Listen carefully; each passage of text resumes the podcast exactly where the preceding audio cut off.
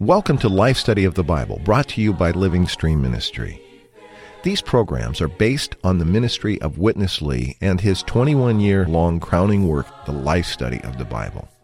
We'll include excerpts from his spoken ministry, which focuses on the enjoyment of Christ as the divine life as revealed in the Bible.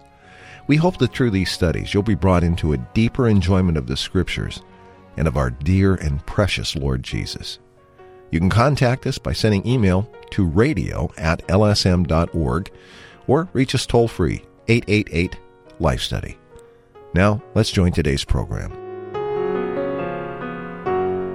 Matthew chapter 5 verse 17 says, Do not think that I have come to abolish the law or the prophets. I have not come to abolish, but to fulfill. Yet in other places in the New Testament, we're told that the law has been done away with. This has made the subject of the law a subject of great controversy and debate among Christians for hundreds of years. In the Old Testament, it was clear that God dealt with his people through the principle of the law. But in the New Testament, that principle has been replaced by the principle of faith. So does that mean that believers now have no obligation to conduct themselves according to the high standard of Scripture? Bob Danker has joined us once again. We're going to explore this very pertinent and yet much misunderstood topic today the law for the New Testament believers. Welcome back to the program, Brother Bob. Chris, it's a pleasure to be here to fellowship with you about this crucial and very enlightening principle that we will see here in Matthew 5. Bob, the law can be a reflection of many things. It can merely reflect a level of morality or ethics, or it can reflect a ritual, or it can even reflect the inward nature of a particular kind of life. And I believe it's true that there are believers that approach this issue from all of these perspectives. Yes, Chris. Uh, many consider the law as a code of morality or ethics, and others consider it mainly for its ritualistic uh, observances, mm-hmm. which we do see in the Old Testament law. But actually, in giving the law, God was more interested in the nature of his people, that his people would live a life that expressed God himself. And this is uh, God's real intention in giving us the law, showing us what kind of people we should be according to the nature of God himself. Well, Bob, we began with this verse today in Matthew chapter 5 verse 17, where the Lord Jesus said very clearly that he did not come to abolish the law, but to fulfill it. And yet, in other places in the New Testament, it's very clear that we're released from the principle of the law. This may seem as a contradiction or at least a paradox, but I think we're going to see today that this issue is resolved in a marvelous way if our eyes are open. And uh, I believe from the ministry we're going to receive today from Witness Lee, our eyes will be opened. Let's join him now for this first section. In the Old Testament, you have to keep the law, then you can have a good fellowship with God. But today, you need to have the faith. Then you can uh, get into the fellowship with God. Today, God's dealing with His uh, people is based upon the principle of faith the principle of the law was ended, but not the commandment. You shouldn't say the principle of the law was abolished, so all the commandments of the law were also abolished.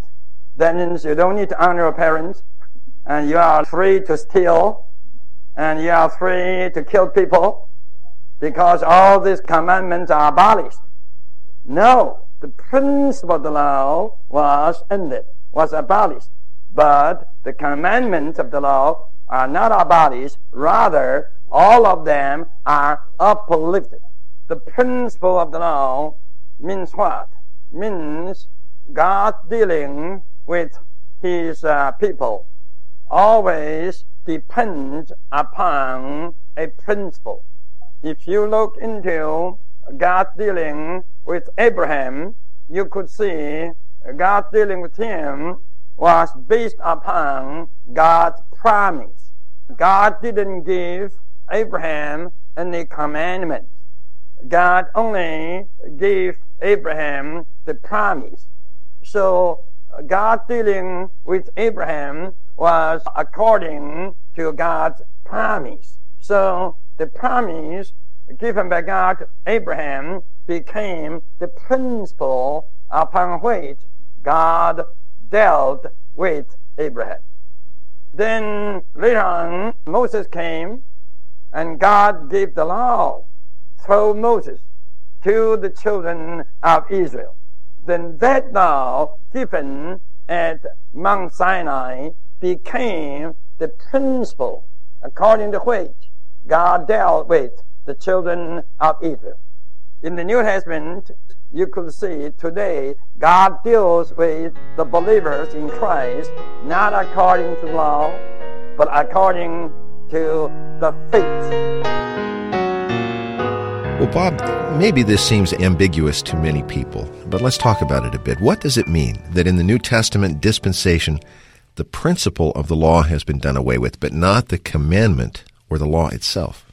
Well, the commandment of the law, of course, refers to the moral requirements of the law, and actually anyone who keeps the moral requirements of the law will live a life that expresses God Himself. And this is what God wants. God will never uh, do away with or abolish the commandments of the law, and the Lord's word here in Matthew 5 tells us that He did not come to do that, but rather He came to fulfill all the righteous requirements of the law.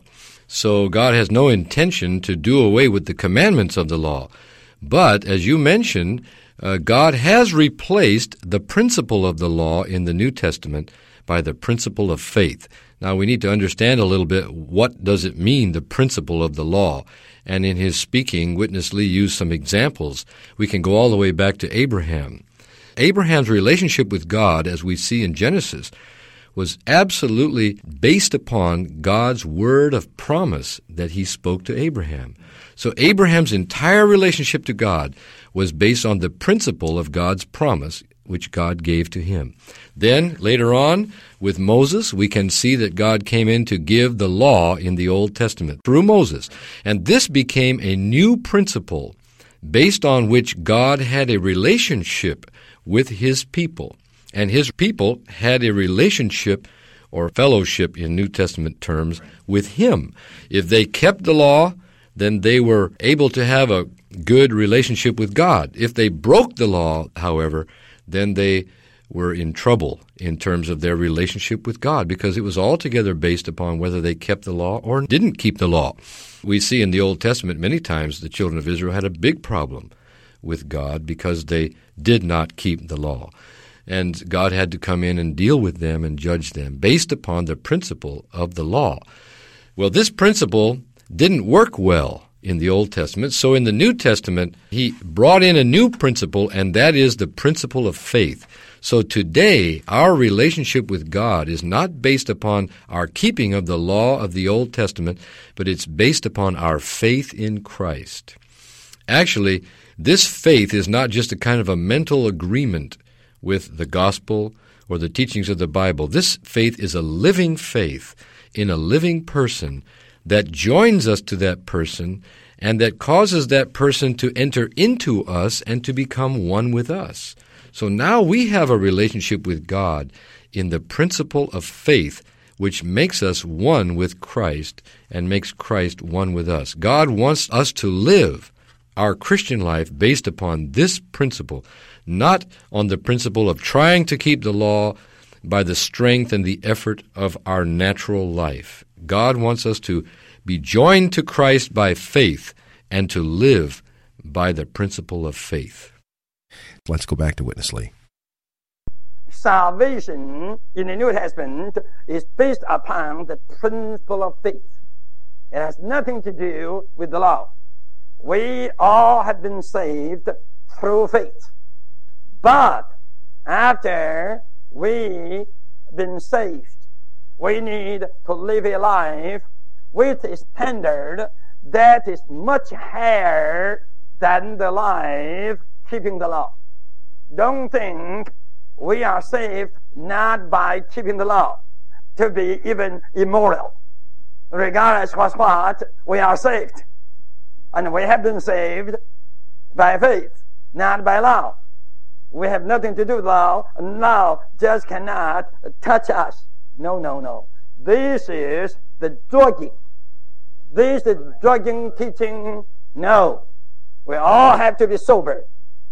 After being saved by faith, we need to live a life with a standard that is higher than the standard of the people who keep the law.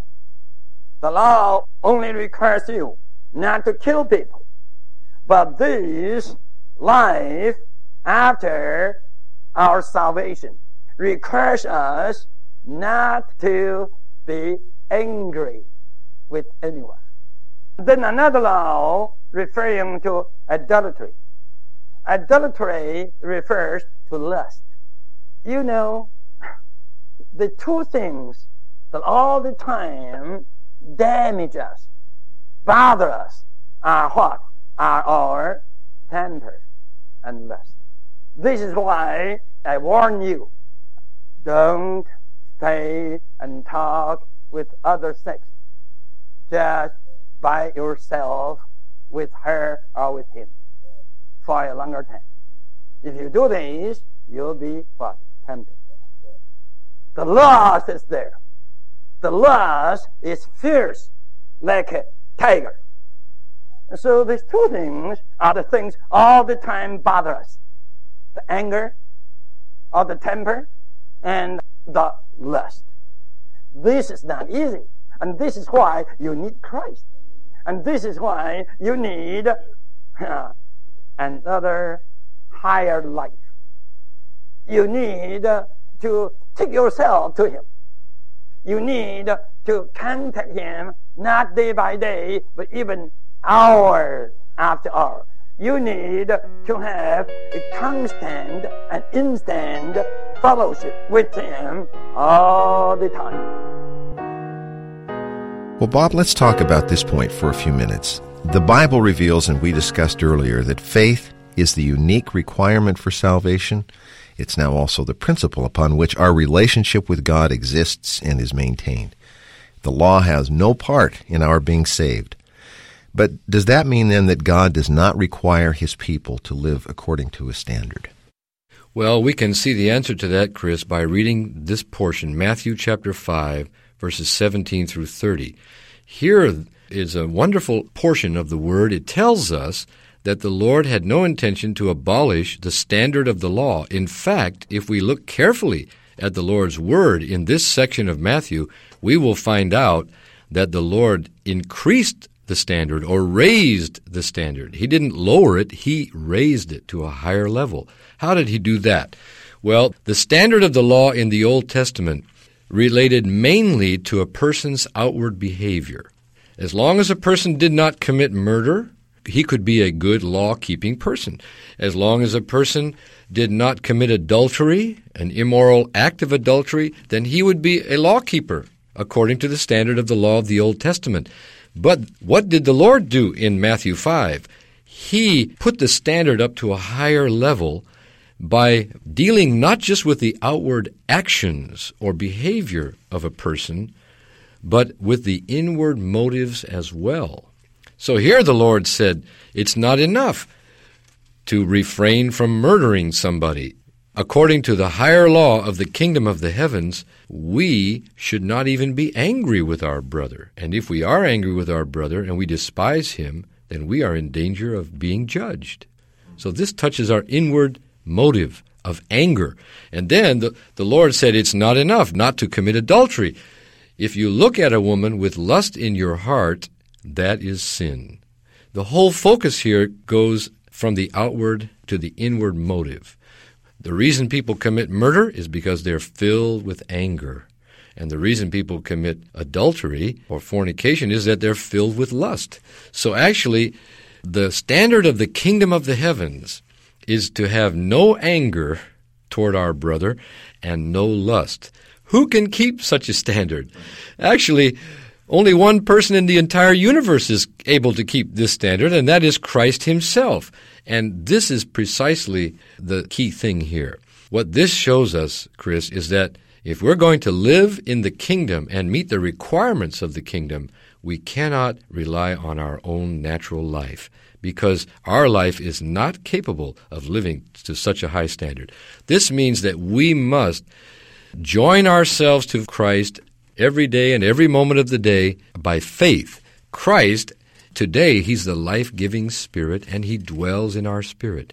If we are one with Him, then spontaneously we will live a life that keeps not only the requirement of the Old Testament law, but that also satisfies the requirement of the higher law of the kingdom of the heavens. This is a life that is just a living of Christ in us. Well, Bob, of course, a consequence in the Old Testament of violating the law was to have yourself brought under the realm of judgment. Judgment's the topic in our last segment today. Let me read a couple of verses from Revelation chapter 20. This is one aspect that's going to be touched. And I saw a great white throne and him who sat upon it, from whose face earth and heaven fled away, and no place was found for them.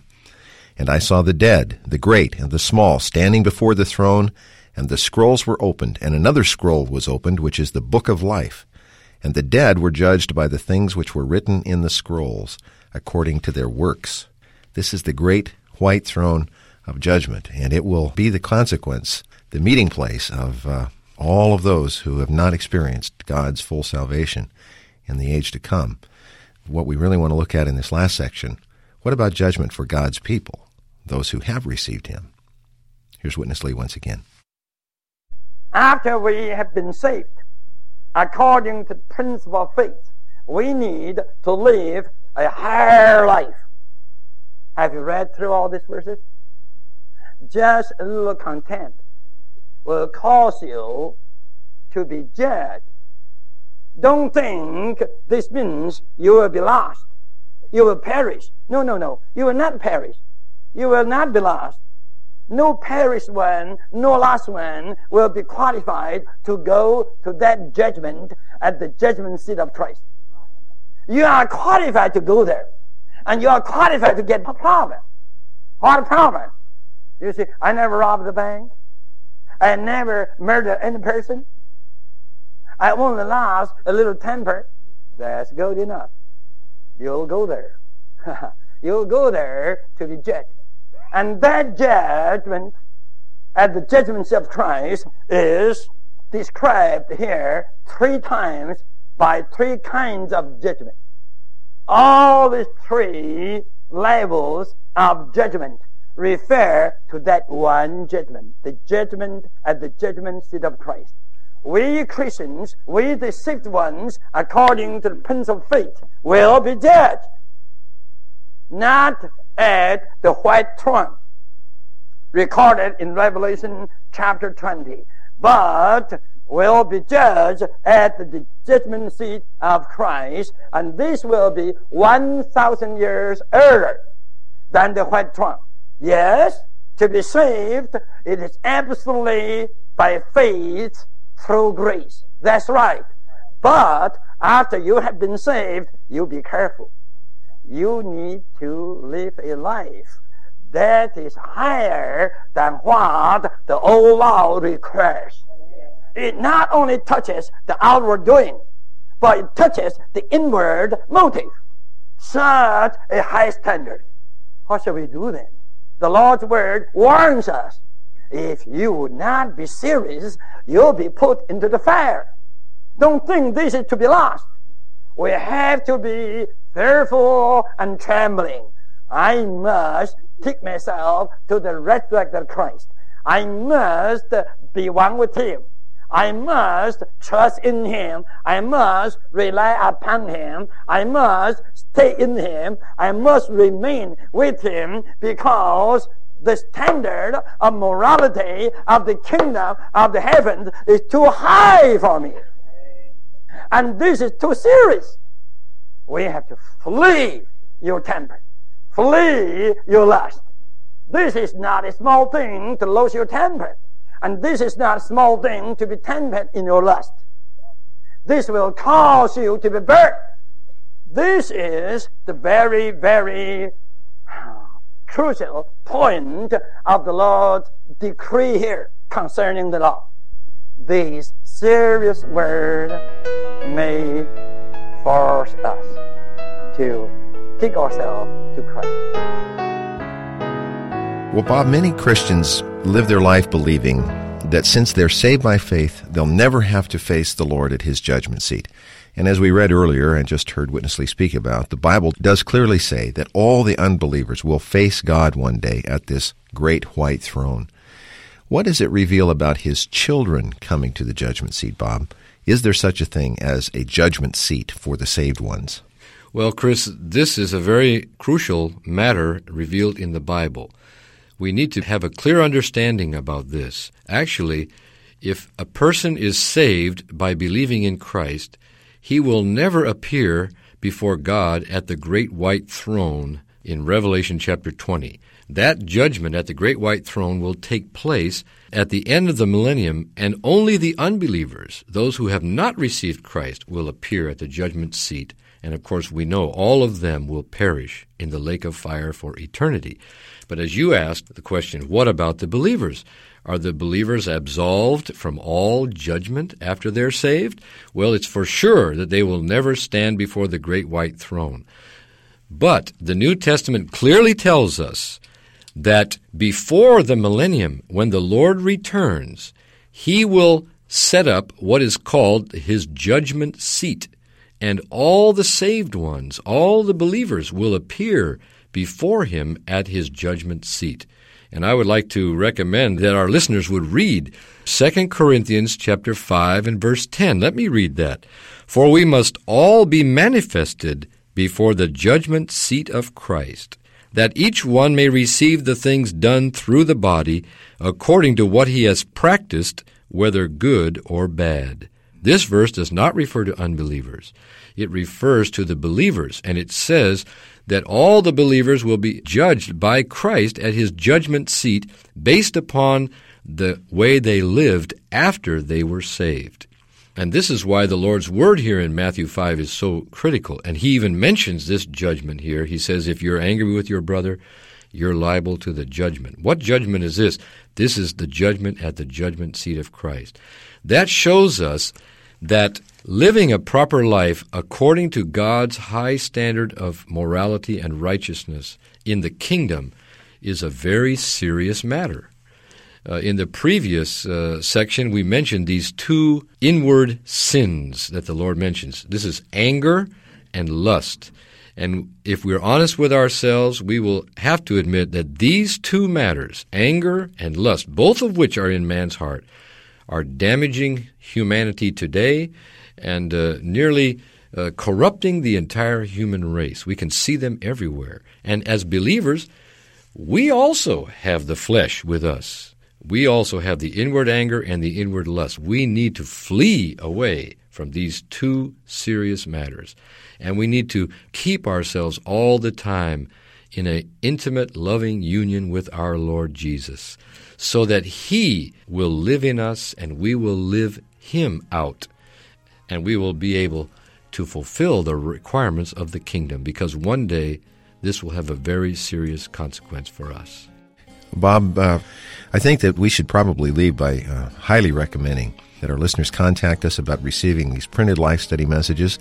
They can really explore these matters uh, that are serious, sobering, pertinent, relevant to unbelievers and believers alike. And uh, also, another resource that we would highly recommend, of course, would be the recovery version of the New Testament. Footnotes and cross references will really help you get into this matter for yourself. Let me give you the toll free number uh, that you can find out about these resources we've been talking about. It's 1 888 Life Study. That's 888 543 3788. Of course, you can always write to us. Living Stream Ministry, Post Office Box 2121, Anaheim, California 92814, or send email to us to radio at lsm.org. And please try to be with us as we go further into this matter of the judgment seat that faces believers, separate and distinct from that that faces the unbelievers, yet there are consequences. But there's a life supply able to meet all the demands that God has placed on his people. For Bob Danker today, I'm Chris Wild. Thank you very much for listening.